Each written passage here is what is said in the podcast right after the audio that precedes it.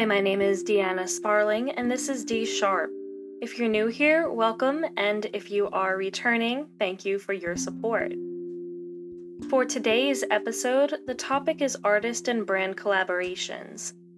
In the music industry, products that music artists develop with brands can be pivotal to their music careers. I wanted to take a second to highlight some industry partnerships that I find to be quite unique as well as talk about some artist brand collaborations that did not work out and why. The first artist I want to talk about is Lil Nas X. For some background, Lil Nas X was born on April 9th, 1999, with the name Montero Hill in Atlanta, Georgia. Like a lot of musicians in the industry, he dropped out of college to pursue a career in music which created some tension between him and his parents, who wanted him to go to school like most parents do. However, they eventually came around and chose to support him in his decision to pursue music. He started building a fan base on Twitter where he would go by the usernames Nas Mirage, Facts About NM, and Views from Nas interchangeably, which led him to start sharing his music online using SoundCloud and thus the birth of the hit Grammy winning single Old Town Road. After this, under the name Lil Nas X, he was officially signed to Columbia Records in March 2019. Lil Nas X has been breaking barriers ever since Old Town Road was released, namely with his officially released children's book called C is for Country. The book is illustrated and designed to help children learn the alphabet by using the story of a pony named Panini, who goes on a quest in the book to learn the alphabet. This move was actually very successful, with C's for Country making it into the number 8 spot worldwide for children's books.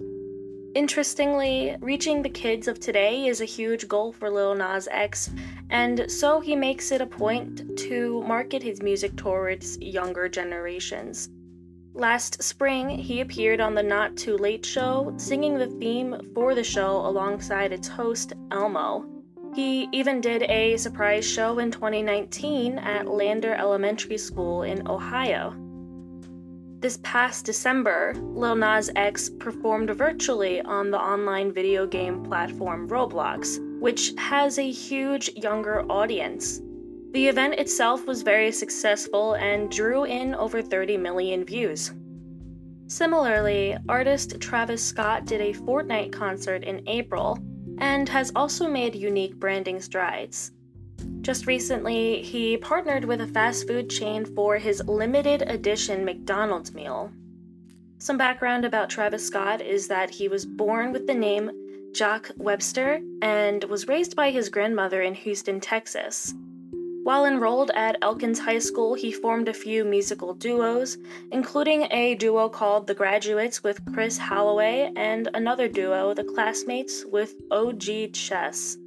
The classmates broke up near the end of 2011 before Travis Scott began attending the University of Texas at San Antonio.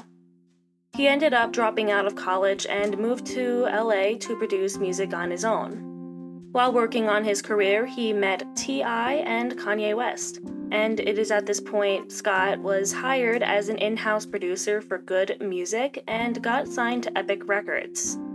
Scott's debut album, Owl Pharaoh, was released in May 2013 and was nominated for Best Mixtape at the 2013 BET Hip Hop Awards. Some of his most popular songs are Goosebumps, Highest in the Room, and Sicko Mode. Back in September, Travis Scott partnered with McDonald's for the first time in 30 years to make a limited time McDonald's meal combo. The idea started when McDonald's management saw Travis Scott post on Instagram about eating at McDonald's. Since McDonald's had started losing money due to the pandemic, they were looking for a way to bring sales back up and reached out to Scott for a collaboration. From here, Scott named the combo meal the Cactus Jack meal, which included a quarter pounder with cheese, bacon, and lettuce, a Sprite, and fries with barbecue sauce. Travis Scott also drew animation for the TV ad, developed his own merchandise, and the Tell Them Cactus Jack Sent You catchphrase for ordering the meal.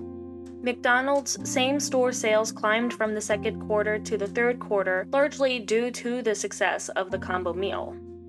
Each combo was sold at $6 each and even led to ingredient shortages across the country.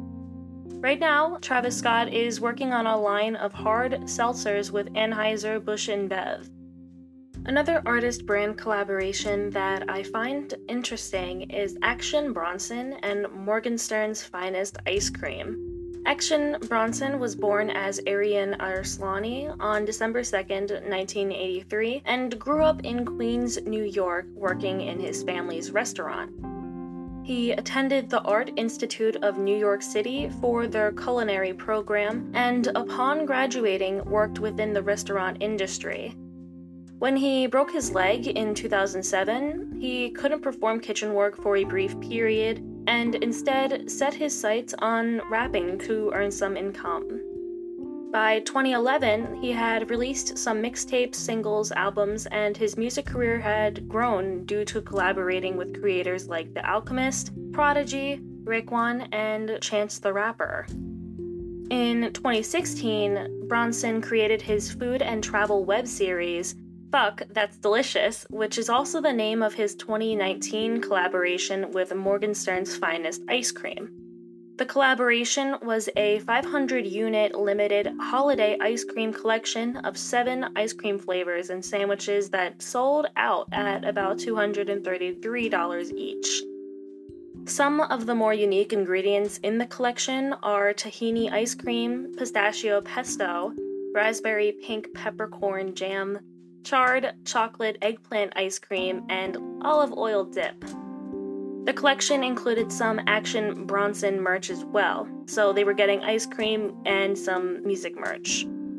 Action Bronson and Morgenstern's Finest Ice Cream had worked in the past to create single flavors for specific events and even created a 2020 holiday ice cream line in December named after Action Bronson's latest music release, Only for Dolphins. One deal that went awry happened in 2012 when the band U2 and the company Apple paired up. During this time, Apple was planning their launch of the iPhone 6, Apple Watch, and Apple Pay. So they partnered up with the band U2 to offer everyone who purchased an iPhone 6 their new album, Songs of Innocence, for free on all devices. So the album suddenly appeared on 500 million iTunes accounts, and the backlash was intense. The deal backfired because many customers did not want their new device to have music on it that they didn't know or like. For consumers, the automatic download came as a shock, and of the total accounts, only 33 million people had listened to some or all of the U2 album.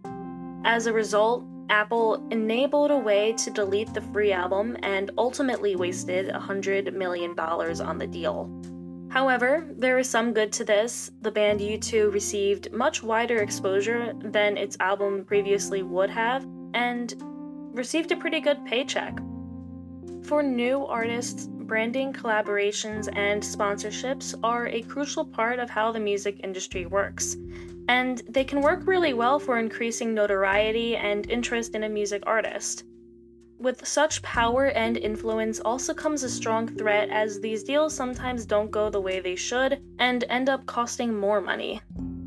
My advice for those looking to collaborate with brands would be to look at brands that connect with yourself first, maybe ones that you support or follow diligently, because these will likely cater more towards your artist brand image and appeal to your selling point as a music creator. That's all I have for today. Like always, thank you for listening. I really do appreciate your support. Follow at D Sharp Official on Twitter, Instagram, and Facebook to stay up to date on new episodes, and I'll see you next time.